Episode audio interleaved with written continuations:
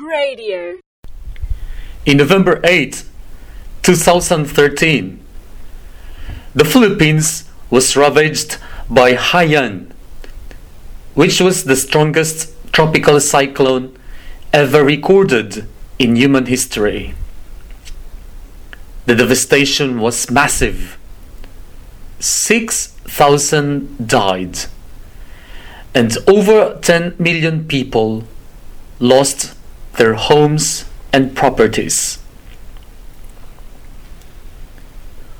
What could have been the feeling of those people who were in the midst of such horrendous situation? And more importantly, why did God let it happen?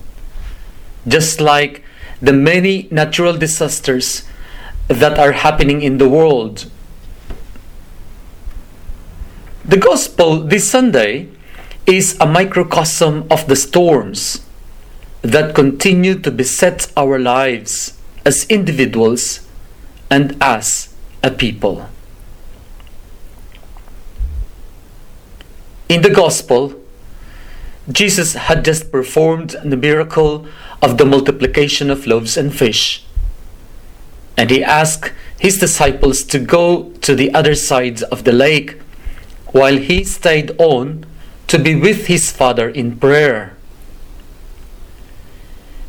In crossing the lake, the disciples had been battling the big waves for hours. And suddenly, around three o'clock in the morning, Jesus appeared to them walking on the water. The disciples, exhausted with fear because of the strong winds and waves, were even more terrified to such to see such a strange thing, which they thought of as a ghost. Jesus assured them at once and said, Take heart, it is I. Do not be afraid. Peter, in his usual impulsive character, asked that he too might walk on the water with Jesus. When Jesus said, Come, Peter got out of the boat and walked on the water. But looking at the big waves, his fear got hold of him and he began to sink and shouted, Lord, save me. Jesus immediately grasped Peter's hand with the penetrating question, Why did you doubt? When they got into the boat, the storm ceased, and the disciples worshipped Jesus and professed their faith and said, Truly, you are the Son of God.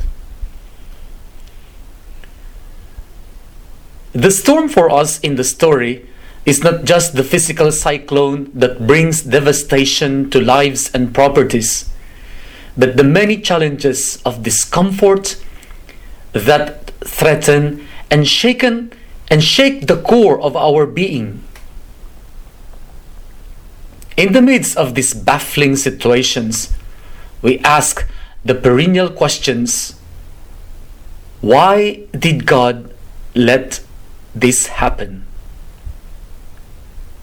Where is God in this storm? Jesus could have calmed the storm outright when he showed himself to the disciples. And yet, the strong winds and waves continued to toss them even in his presence. And we ask the question why? It is because Jesus wanted to bring out the best of Peter and us. Like Peter, we too can do the impossible if only we believe. And like Peter, we too will sink in the abyss of our crisis if we start our ego tripping and turn our gaze away from Jesus. Redemption in the Christian context is always arising from death to new life, from utter humiliation to glorification. In his experience, Peter realized he could not save himself, and in humility, he asked Jesus for help. This gospel is a confronting story to people who are experiencing storms in different forms. No matter how massive the devastation these storms bring to us, at the end, with the help of God, we shall rise from the ashes like the phoenix to become renewed, stronger, and better persons. This is the wonder of the resilience of the human spirit. This story also confronts those who might be enjoying their huge success in life, like Peter's walking on the water.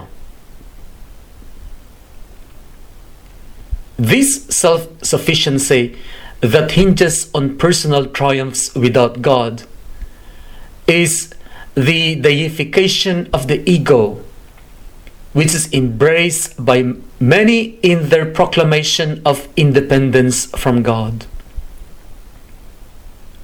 They might enjoy for a bit of time, like Peter did,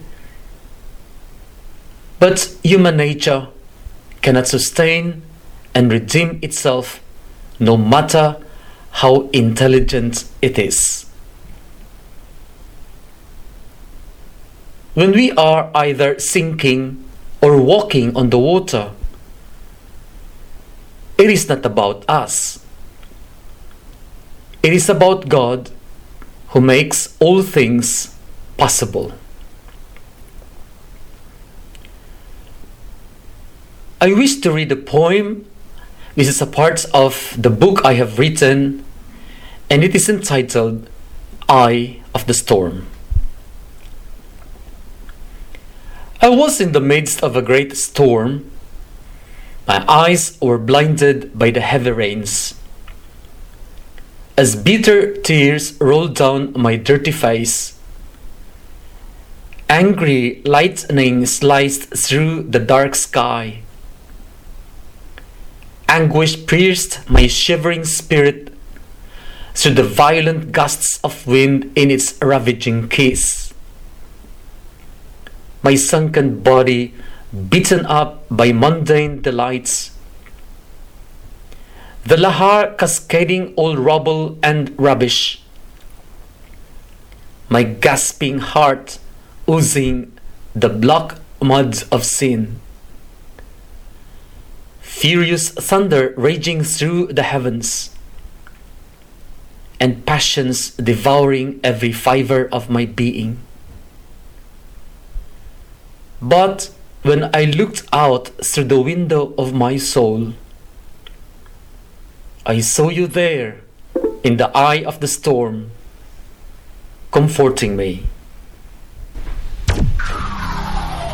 Radio.org.au